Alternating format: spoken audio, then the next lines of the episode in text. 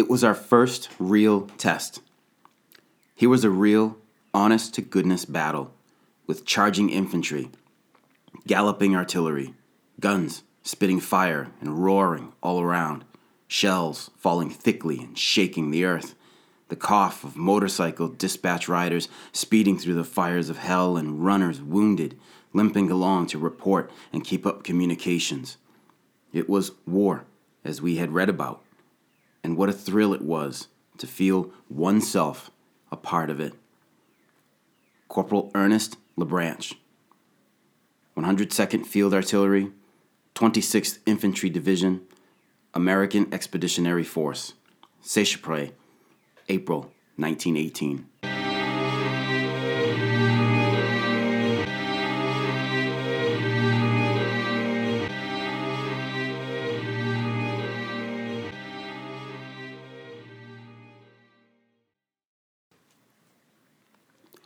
Hey folks, welcome to the Battles of the First World War Podcast, episode SA5, Seicheprey, Cherry Blossoms in Spring. In January 1918, the American Expeditionary Force's 1st Division entered the frontline trenches in the Woëvre, a region to the east of Saint-Mihiel in the northeast of France. There, the eager doughboys, organized into a mammoth infantry division, 27,000 men strong, manned the trenches from Apremont les Forêts to Richecourt and Seicheprey, and joining the French on their right at Filleray. These are small villages, and if you want to see them, point your Google Maps or a similar map tool to Saint-Mihiel in France and look to the east. For further reference, Saint-Mihiel is to the southeast of Verdun. The Americans began thoroughly learning the business of trench warfare under the tutelage of the French. They began to take casualties, although these weren't the first. The first three American men to be killed in action, Corporal James Gresham, Private Merle Hay, and Private Thomas Enright, had died to the southeast at Bataille-le-Mont during a German intelligence gathering raid there. 11 other Americans had been taken prisoner at that time. The Germans facing the Big Red 1 Division now wanted to do the same, to raid the enemy's lines and see what he could learn of this Sammy-come-lately to the battlefield. With the area under the command of General Max von Gallwitz, German units within the 78th Reserve Division were cleared for attack. Max von Gallwitz. So far, this man has appeared in every battle we have covered here on the BFWWP. He served at Verdun, he commanded armies on the Somme, and here he is now in the Woëvre. This means that he is very much due some kind of episode on his own at some point. It's coming, Max. Under the direction of Major Friedrich Bruns, a highly decorated officer who'd been in the war since its beginning, the Germans planned a quick raid into the American lines in the Seicheprey area, using Stosstruppen and Sturmtruppen. In an overly simplified way that may get me a listener email disabusing me of such notions, I'm going to make a very, very broad comparison. Stosstruppen were shock troops and were comparable to the U.S. Army Rangers, who are a cut above the rest. Sturmtruppen are assault troops, and this is like getting into U.S. Green Beret Special Forces ground. Sturmtruppen were the elites, but Stosstruppen units could also hold their heads high above those of the regular Frontschwein ranks. The first raid came on the 1st of March, 1918, and it was meticulously planned. It came at Seicheprey. The Germans struck with an iron hammer. At 0540, hundreds of their guns split the early morning sky with lightning flashes as shells were shot towards the American-held trenches. All known American positions were targeted, and the Germans did the best they could with the knowledge they had. The German artillery barrage was precisely planned. Within 3 minutes of its beginning, 4 companies of elite Sturmtruppen were blowing holes in the American wire with Bangalore torpedoes and rushing to the Bois Carré and the Bois de Remier. These men were intent on showing the fresh-faced Americans that this war was a man's game and that they had no part in it except to be that of the beaten side. German stormtroops rushed to American dugouts, where they stacked against the outsides and threw in explosive charges. Amidst the falling artillery and Minenwerfer shells, German pioneers used Flammenwerfer to burn out other dugouts and positions. By 0548, 8 minutes after the first shells had been fired, Germans were wreaking havoc and chaos inside American lines. But within 5 minutes of the opening of the barrage, American artillery launched a firestorm of its own. Determining that American frontline units were under attack, the artillery just behind put out a wall of fire. Many American gun batteries didn't wait for orders. Major McCormick of the 5th Field Artillery later said, "As soon as I opened fire, everybody else thought the order had been given, and the whole brigade opened fire." The artillery response was only partially effective in that it didn't strike at the best targets out there. However, the rapidity with which the American gunners began sending rounds downrange came as a shock to the Germans. While it may have been a rather undisciplined response, the immediate, if uncoordinated, retaliation given by the Americans showed independent initiative coupled with an eagerness to get in on the action. In the line, the doughboys of the U.S. 18th Infantry reeled from the fast-moving German attack. Many dugouts succumbed to the grenade and flamethrower attacks, and the line in the Bois Carré northwest of Seicheprey was breached in 3 separate places. Some doughboys were unarmed and captured before they realized what was happening. But here too, Americans in small groups began to immediately fight back. They offered stubborn resistance that similarly shocked the German stormtroopers. American troops trapped in their dugouts preferred to fight to the end and be killed rather than surrender, and they sought to take as many Germans as they could with them. Companies F and I of the 18th Infantry, able to get a moment to breathe and then refocus, began to actively defend their trenches. They engaged Germans from the open, meaning they were out of their holes and blazing away while exposed to the enemy. While the infantry and the artillery each responded strongly to the Germans, there was no real coordination between the two branches. A chaotic situation suddenly became worse, and the attacking Germans signaled for retreat. The Sturmtruppen, as quickly as they had sliced into the American lines, now turned and dashed back across the shell-cratered and wet no-man's land for their own trenches. They took back a dozen Americans with them as prisoners. The rest of the day saw an intense artillery duel take place that kept both sides firing for hours. By 0630, just 50 minutes after it had begun, Unternehmen Einladung was over. 49 Americans had become casualties, and the count for the Germans was 40. American leadership saw the results of the raid as proof of an American success, as they'd fought back strongly. The Germans saw the raid as proof that new tactics in artillery and infiltration worked. They also learned a few things about their new American adversary. The infantryman was a fighter. In particular, German veterans of the Einladung raid noted the Americans were good with revolvers. American junior officers were seen as inexperienced and thus ineffective. By the same token, French officers saw American senior officers as uncoordinated. The infantry and artillery didn't talk to each other, which, to the battle-hardened and war-weary French, was complete amateur nonsense. The line here on the Woëvre now became more active, as artillery duels became commonplace. Trench raids also occurred, with each side viciously attacking the other. In early April, the U.S. 26th Infantry Division took over the trenches from Apremont to Filleray. A division staffed by salty New Englanders, the 26th was nicknamed the Yankee Division. It had been the first National Guard and the second American Division to arrive in France. On the left of the Yankee Division's front, Apremont's environs and the nearby Bois Brulé woods were a hotspot for German shells.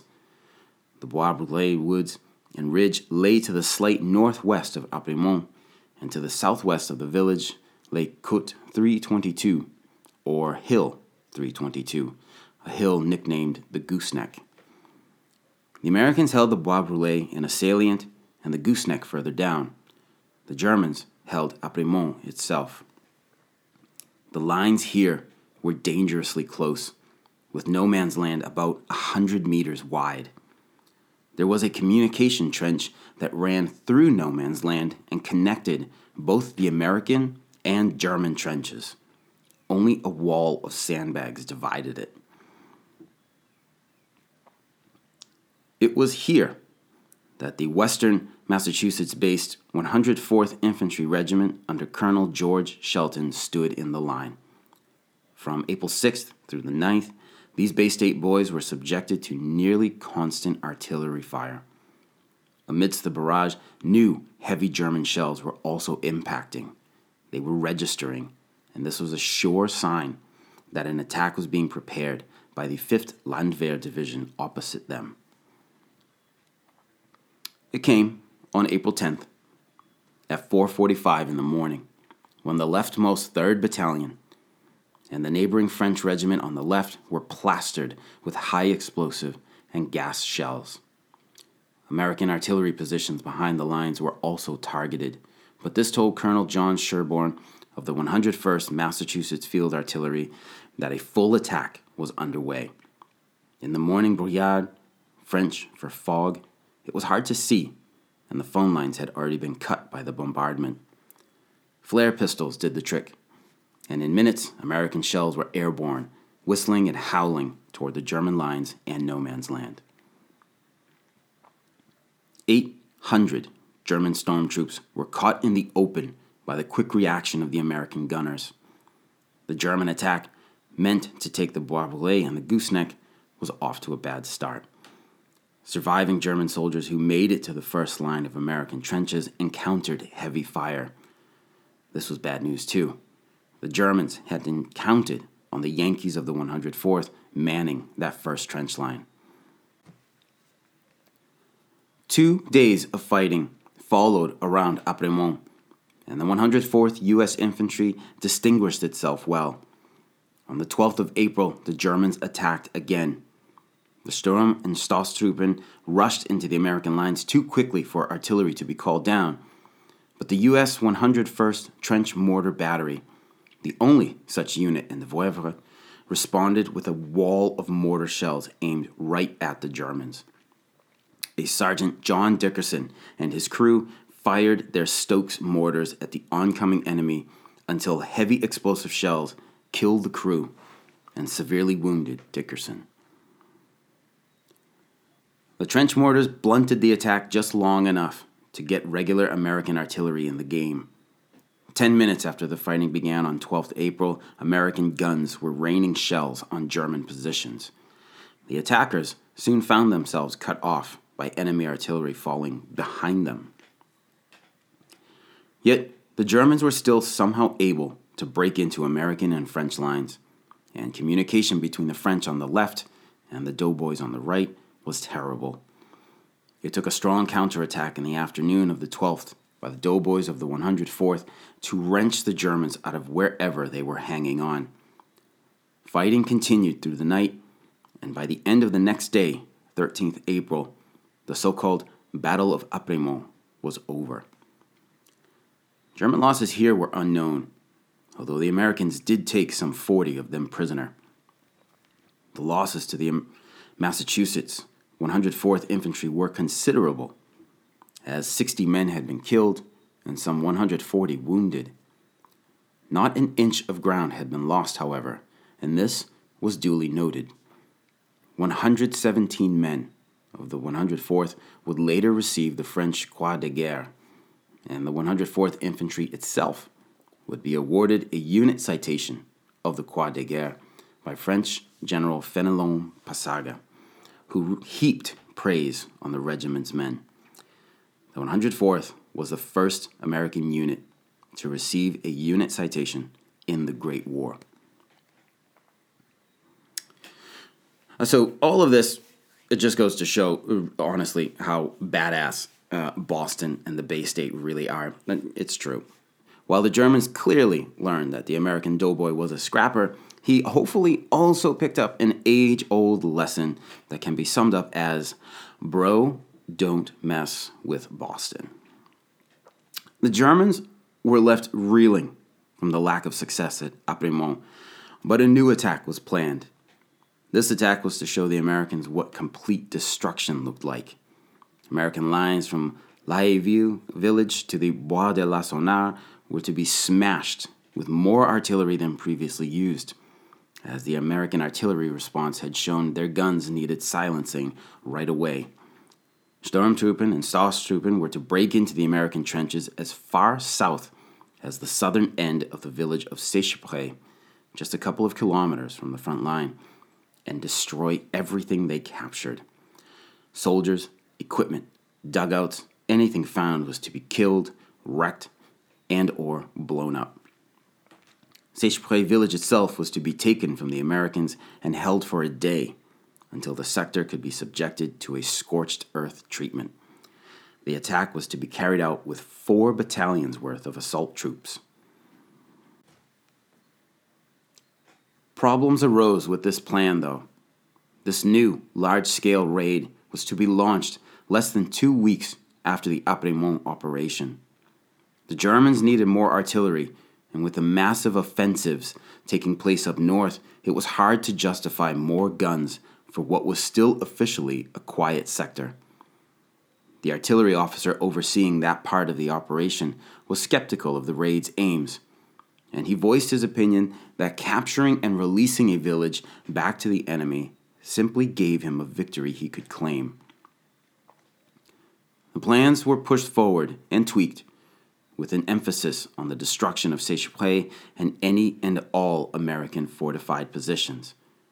More artillery was released to the 78th Reserve Division, and the Germans managed to sneak it into the area without French or American planes noticing.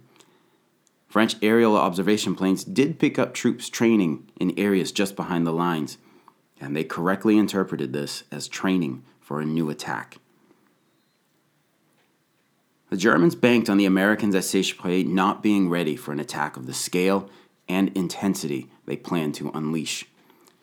After a crushing bombardment, the American front lines would be broken and the Bois de Remier taken.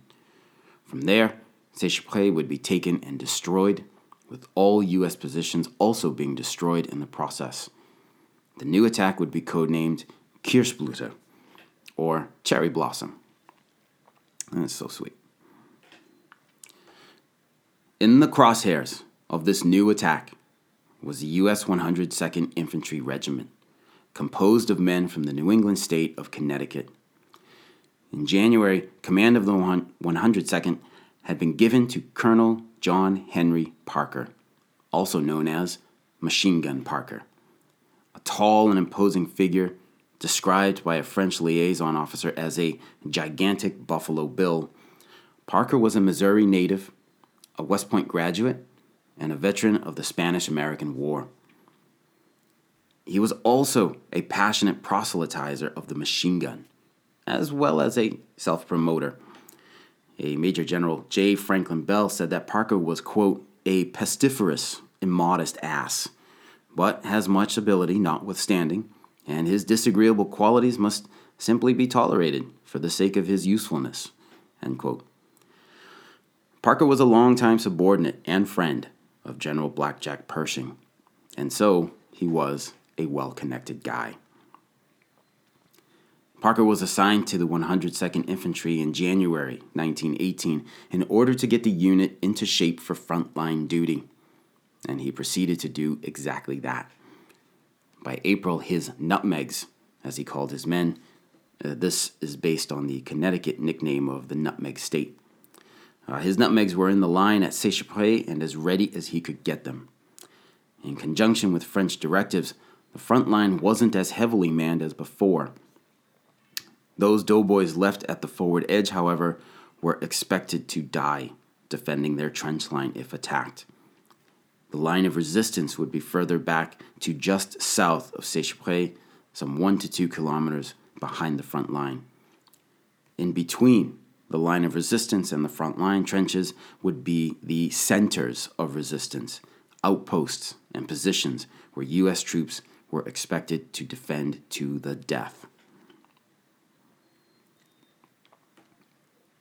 In the days after the fight at Apremont, both the 102nd and the neighboring French 162e Regiment d'Infanterie, or 162nd Infantry Regiment, suspected a German attack was coming soon, and they prepared as best they could. The conditions in the swampy sector were described anonymously in Colonel Finnegan's A Delicate Affair on the Western Front as, quote, "When I came up to the front line that night, I could see no shelter for the men, but a little piece of elephant iron, or rather sheet iron, stuck in the trench side. Mud and water up to my middle. There is a hole in the trench side under this iron, under which the men can crawl to keep dry and get a little sleep when not on guard." End quote. This source also stated that, quote, "The stench around this trench is awful. Mud, stagnant water, broken pieces of rotten duckboard, refuse of all kinds, overflow from latrines 4 or more years old, parts of old clothing, and numerous other things that the boys in the sources of supply don't have use for." End quote. As the days ticked forward in the cold of early spring, the Germans made their final preparations. On the night of the 19th through the 20th, the German Sturm and Stosstruppen swiftly and silently moved into their jump-off positions due north of Seicheprey. There were artillery duels going on along the front, but overall the mood was one of hopeful apprehension, and the local front was very quiet that night, a sign to French old-timers that something was about to go very wrong. It did. At 3 in the morning on 20th April 1918, the night sky was torn apart by the claws of 1,000 fire demons as German guns unleashed a devastating bombardment. The 101st Infantry west of Seicheprey, the 102nd Infantry at Seicheprey, and the French 162e Regiment d'Infanterie all came under a withering firestorm of shells as the Germans targeted dugouts, trenches, observation posts, and any positions of note with uncanny accuracy. Almost with the first shots, nearly all telephone wires between the front and the rear, regiments to the U.S. 51st Brigade HQ, and regiments to battalions were all cut, as the Americans were already a, quote, "not meeting minimum standards," end quote, in the communications area. This now ensured coordinated action would be near impossible. Runners were sent out to bridge the information gap almost immediately, but many doughboys would see their lives cut short by volunteering for or being assigned to this duty that day. Wire repairmen also risked life and limb to try to reconnect those shell-cut wires. The French to the east of Seicheprey compared the German bombardment to those they had experienced at Verdun in 1916. The rumble could be heard in Metz and even as far away as Mainz, deep inside Germany itself. The Germans were brutally methodical in their artillery preparation. HE and gas were directed at American artillery emplacements, as well as the front line, forcing the inexperienced Americans to wear their primitive protective masks already reduced their reaction time significantly. Sybil Trench, the frontline trench that faced the Germans, was raked end over end with shells, as were the second line and communication trenches. Seicheprey, already largely in ruins, was further knocked about with Minenwerfer shells and isolated by a box barrage of artillery shells. The Germans increased the volume of fire to drum fire, where shells fell so closely together one couldn't distinguish individual explosions. The Doughboys had never experienced anything like this, and Private Walter Wolfe told of being lulled into senselessness by it all, and then we were rapidly snapped out of it by a rain of shells, falling thick and fast all about us. There was nothing to do but take cover, so away we went. But 177 beat me to it, and I found myself with a stinging wrist.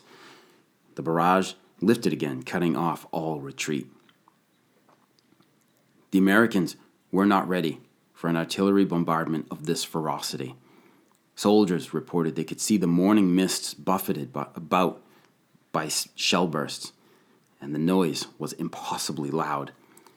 Dugouts collapsed under direct shell hits, killing or wounding the men huddling inside. In their lack of experience, some American officers sought to gather their men together for accountability, thus providing multiple kills when a shell landed and scored a direct hit. Elsewhere, small groups of Doughboys found themselves cut off and alone in their section of battered trench. No one could communicate with higher headquarters on what to do. To the rear, regimental and brigade staffs were just realizing a major attack was underway. Again, however, American gunners began launching shells back at the Boche within minutes of the bombardment beginning. I have to say, I'm really impressed by the reaction time with the American artillery. Just minutes after a heavy enemy barrage began, they responded with a wall of fire and steel. Gunners labored to breathe and slam shells into smoking breaches in their masks as shells impacted around them. Sweat poured from their bodies despite the cold air of early spring. Gun crews were steadily taken out as the enemy shells continued to rain down around them, yet those remaining continued to fire shell after shell after shell. Colonel Edward Logan, the commander of the 101st Infantry on the left, and where Boston's airport gets its name, reported that he saw no sign of an enemy attack coming his way. And on the right, Colonel Bertrand of the French 162nd stated the same. Bertrand was a little quicker in his thinking, and he sent word that from his position in the Bois joury to the east, he was putting together a counterattack towards the Bois de Remier. He knew what was coming.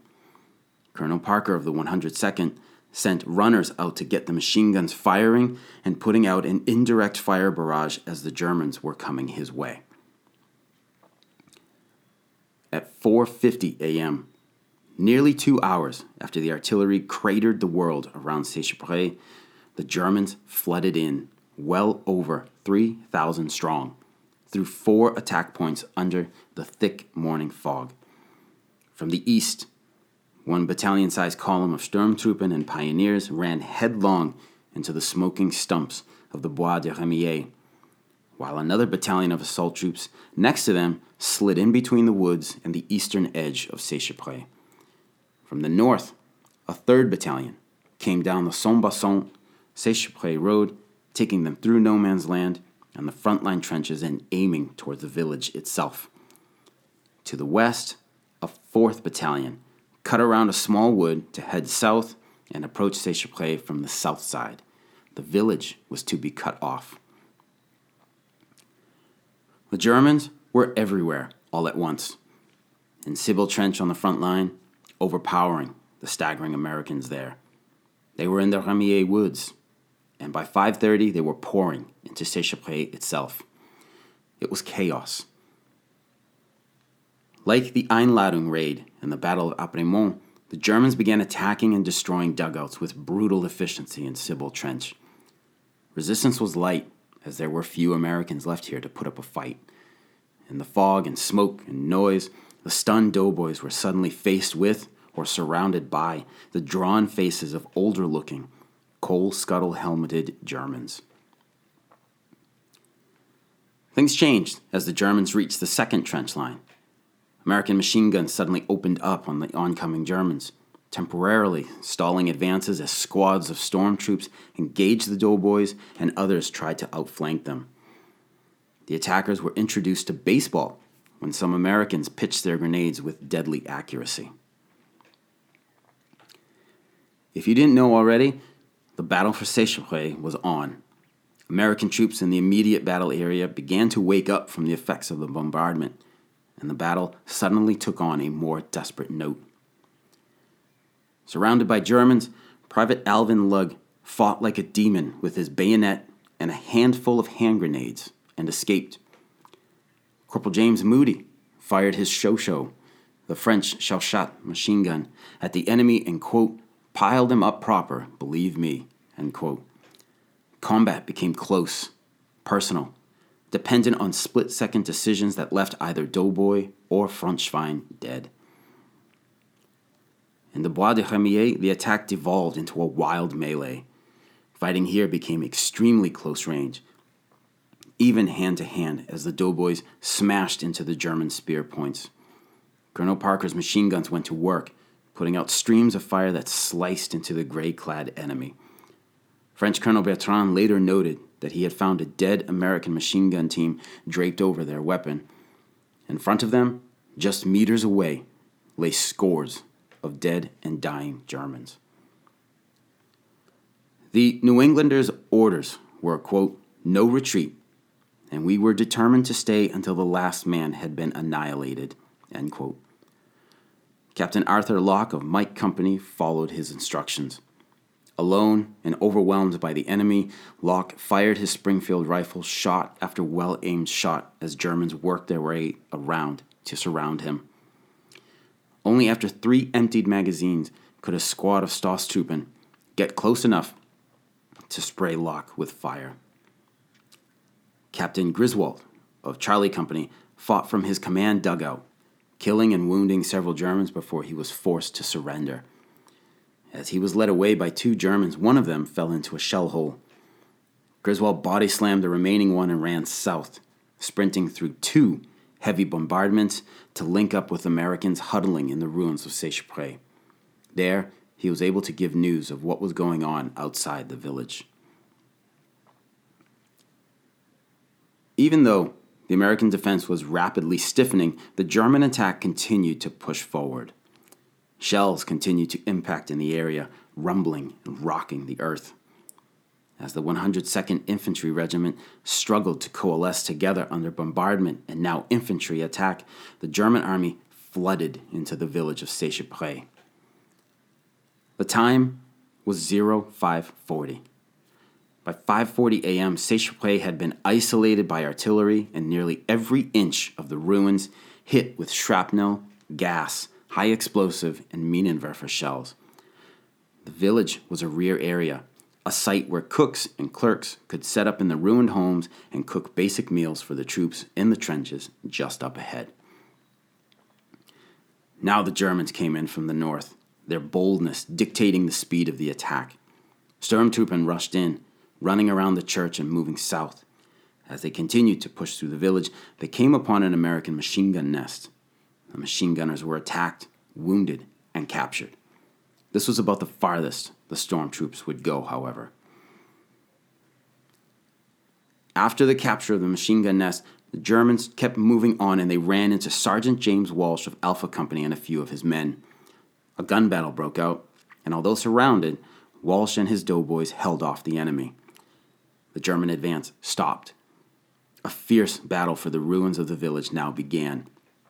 Storm troops and pioneers ran from position to position, throwing in grenades or loosing a stream of flame from Flammenwerfer to kill any dugout occupants who might still be resisting. As the Germans fanned out amongst the buildings, they found the 102nd Infantry's cooks. A flamethrower-wielding German stepped suddenly into the battered doorway of a building, ready to burn the occupants inside alive. A quick-thinking cook tossed a pot of water at the German, extinguishing his flame. Another cook having just escaped the flames of a different attack, grabbed his meat cleaver and rapidly hacked two German soldiers to death. My God. Nearby, Corporal Charles Blanchard was cornered in a building with a few of his doughboys. A German flamethrower team set the building on fire. We saw at once it was going to be a fight for our lives, Blanchard said. Corporal and his men decided to go for it. They ran out of the building with bayonets fixed. The audacious move worked, with the Germans being scattered. Blanchard watched as one of his men drove his bayonet right through a stormtrooper's neck. At the south end of the village, Major George Rao, commander of the 1st Battalion, 102nd Infantry, rallied whatever men he could find.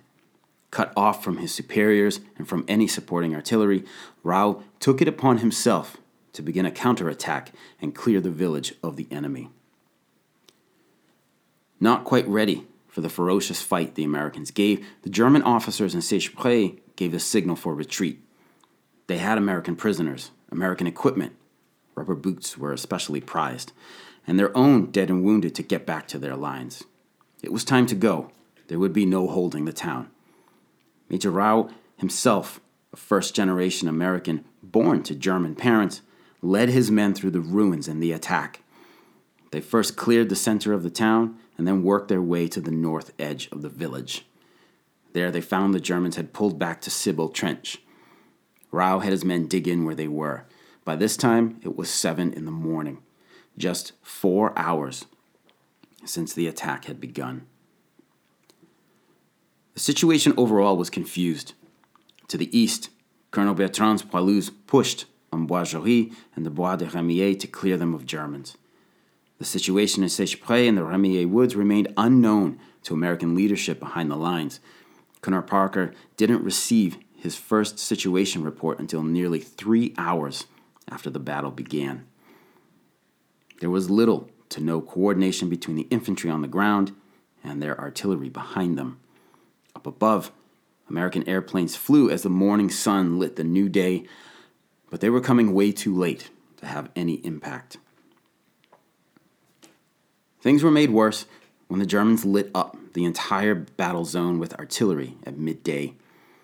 As more and more shells rained down on the exhausted doughboys, French and American leaders struggled to understand the Germans' objectives for the Seicheprey attack.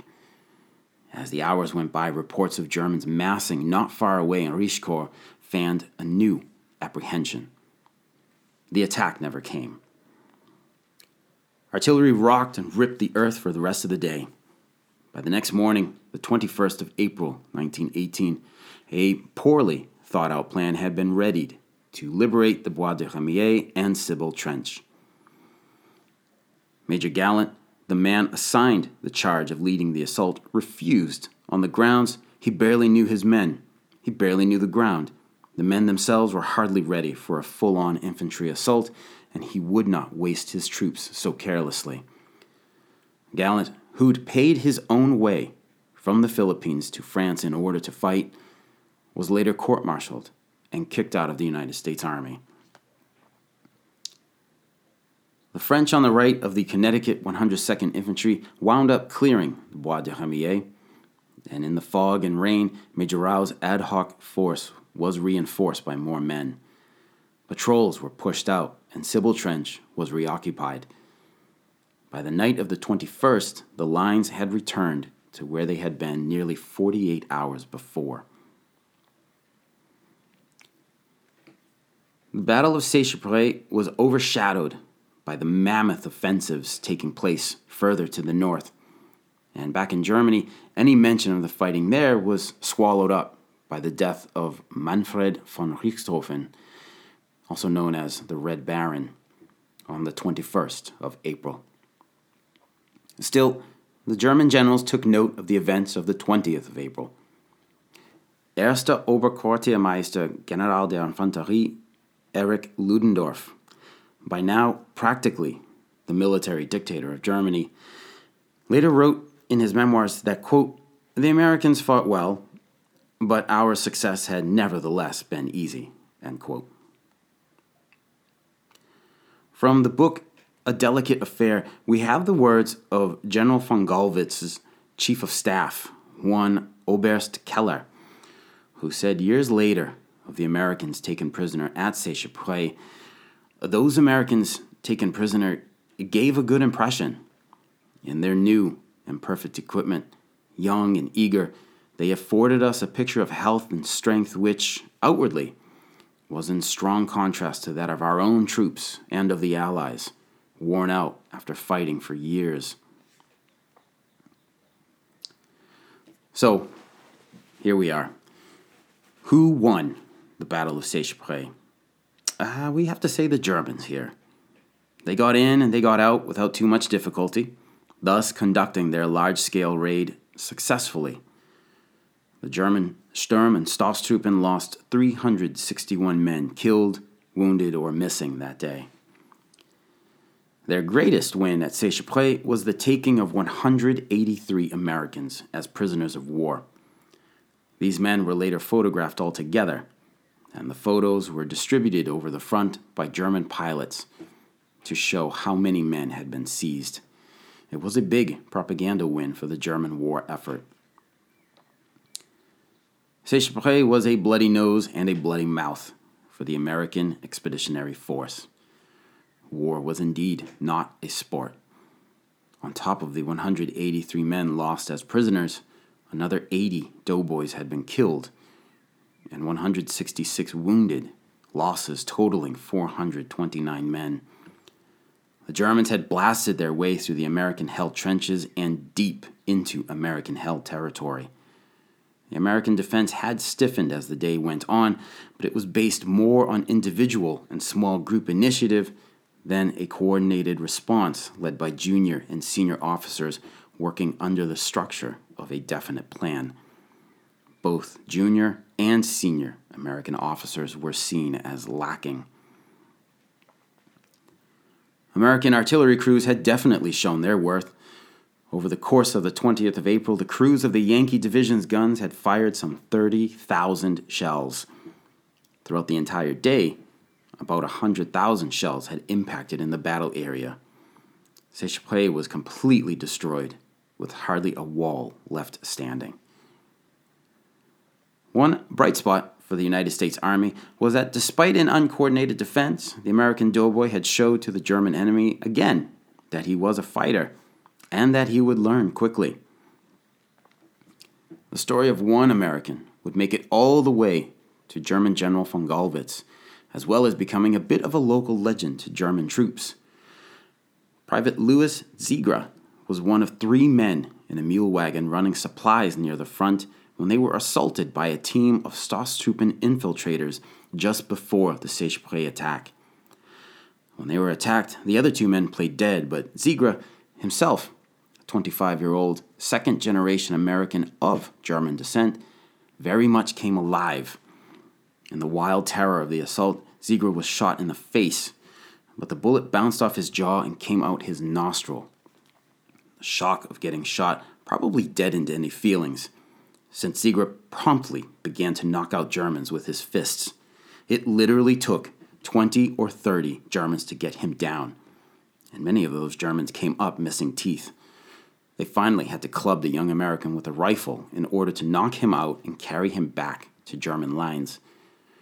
General von Gallwitz was so impressed by Zegra's actions, he later mentioned them in his memoirs, talking about how he had, quote, defended himself mightily and refused all testimony, end quote. The American doughboys sought to learn quickly, and in their education, they also tied in lessons from back home. A month later, after a memo came down from higher complaining how American soldiers weren't showing enough aggression on the battlefield, members of the 101st Infantry decided to follow their commander's orders. On a retribution raid meant to snatch some Germans as prisoners, the South Boston Irishmen of the 101st were seen crossing no man's land with a rifle on one shoulder and, quote, shillelagh clubs with barbed wire wrapped around the heavy end on the other, end quote. Once they broke into the German trenches, they proceeded to hand out beatdowns like it was nobody's business. And curiously, they took no prisoners. It wasn't so much a military attack as it was a mob hit. The Doughboys learned quick that war was no sport, and they gave out as good as they got. And one more time, I really have to say, the lesson delivered here was don't mess with Boston. Because, bro, we know where you live. All right, folks, so we will leave it there. I am off now to get some reading down for both the Moors Aragon and one tiny little project that I am going to make sure stays at one episode. However, I would like to make two plugs for books that contain much more information on the Seicheprey battle. The first book is Terence Finnegan's A Delicate Affair. America Learns to Fight a Modern War in the Woëvre. And the second book is Ed and Libby Klikowski's Eyewitnesses to the Great War. American writers, reporters, volunteers, and soldiers in France, 1914 through 1918. Both books go into much more detail than that offered here. Links to Ed and Libby Klikowski's book will be posted on Twitter and the Facebook page. Some photos of Seicheprey Village yesterday and today that Ed has shared with me will also be posted. Thank you, sir. So, questions, comments, or concerns, please don't hesitate to contact me at verdunpodcast@gmail.com or talk to me on the Twitter at WW1podcast. You can also go through the Battles of the First World War podcast page on the Facebook. One little thing. If you have enjoyed the podcast and the work that goes into producing these episodes, please consider becoming a patron on Patreon. What is Patreon? Patreon is a website where you can choose to support the artists, musicians, and podcasters you like by committing to donate an amount of your choosing every time new material is released. For the BFWWP, that would be every time a new episode is released. You can choose to give $1, $5, or up to $50 if you like. Peter Jackson, looking at you for that $50. Every single dollar helps maintain the podcast by either going to server costs or by going towards new research materials. If you are interested, you can find us at patreon.com/Battles of the First World War podcast. Patrons there get transcripts for each episode, as well as early access to new episodes and a few other perks. Every transcript has a bibliography that cites the books used for the episode, and you'll have access to the episode a day earlier than through iTunes. Thanks for your consideration. Thank you so much for listening, and we'll talk to you again soon. Take care.